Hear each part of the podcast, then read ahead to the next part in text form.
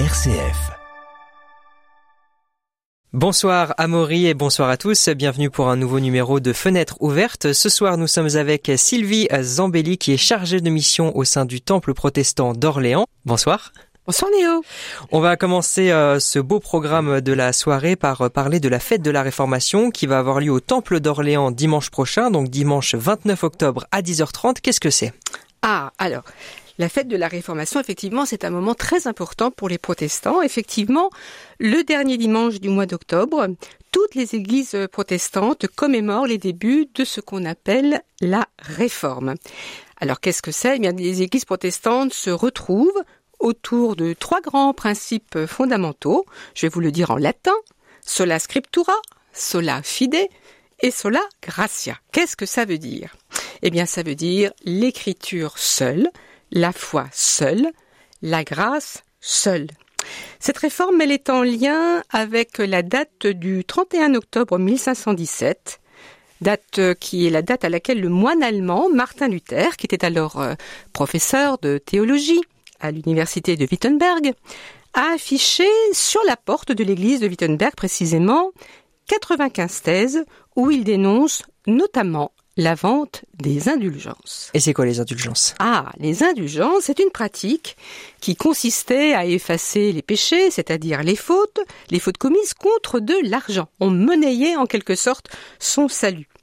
Et pour euh, justifier finalement sa contestation, eh bien Luther s'est appuyé sur un verset qui se trouve dans au premier chapitre de l'épître aux Romains. C'est le verset 17 qui affirme que le juste vivra par la foi. Et donc euh, pour Luther, la compréhension de ce verset revenait à affirmer que tout rachat de faute contre de l'argent constitue un abus. Et que va-t-il donc se passer? Mais ça va pas se passer facilement. Vous imaginez bien que euh, l'institution ecclésiale du moment n'a pas été très heureuse de cela.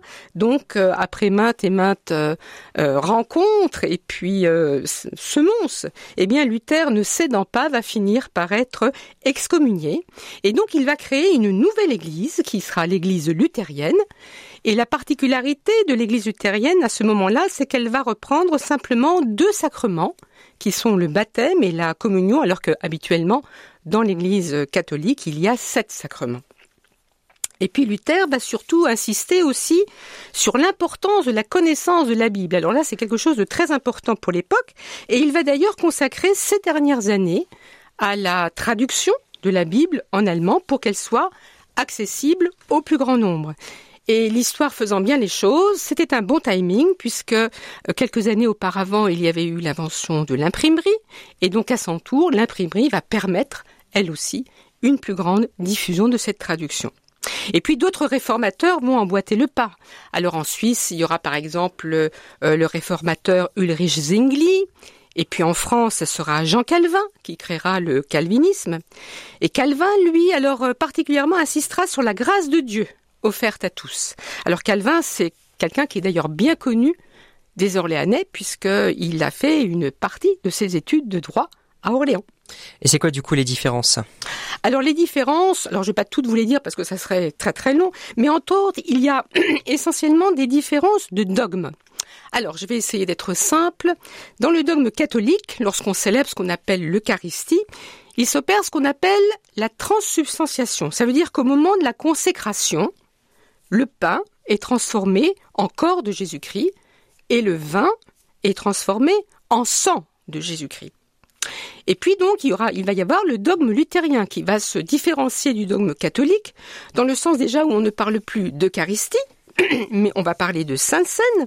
Et à ce moment-là s'opère ce que l'on appelle la consubstantiation. Alors la différence, eh bien c'est que le pain et le vin vont conserver leur structure propre, mais ils sont intimement liés au Christ lors du sacrement, tout simplement par les paroles d'institution et l'invocation de la présence de l'Esprit. Autrement dit, le pain et le vin sont le corps et le sang du Christ, mais sans jamais cesser d'être du pain et du vin. Est-ce que c'est clair? C'est clair. C'est clair. Et donc nous arrivons chez les calvinistes, chez qui on parle toujours de Sainte Seine, mais en revanche, le pain et le vin sont des signes du corps et du sang du Christ. Et donc là, il n'y a aucune transformation, Pas de, de transsubstantiation, pas de consubstantiation, mais pour Calvin, le pain et le vin sont des signes que Dieu utilise pour atteindre le croyant et pour, euh, d'une certaine façon, lui faire percevoir, sentir la présence du Christ par l'action de l'Esprit Saint. Alors, si on sort de ces explications, euh, quels sont les autres événements qui vont avoir lieu au sein du temple? Alors, au temple, il y a d'autres événements, bien évidemment, qui vont avoir lieu, dont notamment euh, un événement qui est déjà en cours, qui sont les études bibliques. Et tous les jeudis, au temple, de 15h à 16h30, actuellement, nous faisons des études bibliques sur le livre des actes des apôtres, ce qui est une façon de revenir aux sources et de nous rappeler comment les apôtres se sont organisés après le, après le départ pardon, du Christ et comment, à ce moment-là, l'Église est née. C'est alors évidemment tout le monde est invité, catholiques, protestants, tous ceux qui sont intéressés par la découverte de ce livre des Actes des Apôtres. C'est d'ailleurs un livre qui est euh, d'une étonnante actualité pour nos communautés parce qu'il, en fait, comment dire, il nous relie directement à l'expérience des disciples et à la responsabilité que les apôtres ont accepté d'endosser dans des temps où, il faut l'avouer, c'était des temps bien plus difficiles que les nôtres, puisque très souvent, ils ont été persécutés pour leur action. Alors je crois qu'il est toujours utile de se rappeler que c'est grâce à toutes ces personnes qui se sont relayées à travers les siècles euh, que nous avons bien sûr aujourd'hui tous ces lieux de culte où nous pouvons régulièrement étudier et méditer des Écritures.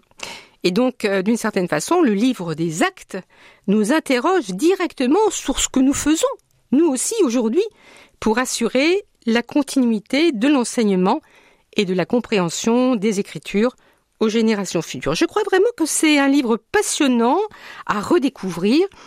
Et, et effectivement, comme je le disais précédemment, tout le monde est invité à réévaluer ce que nous vivons dans nos communautés, les difficultés auxquelles, euh, bien sûr, nous sommes toutes et tous confrontés au regard de ce que les disciples et les apôtres ont pu vivre en leur temps.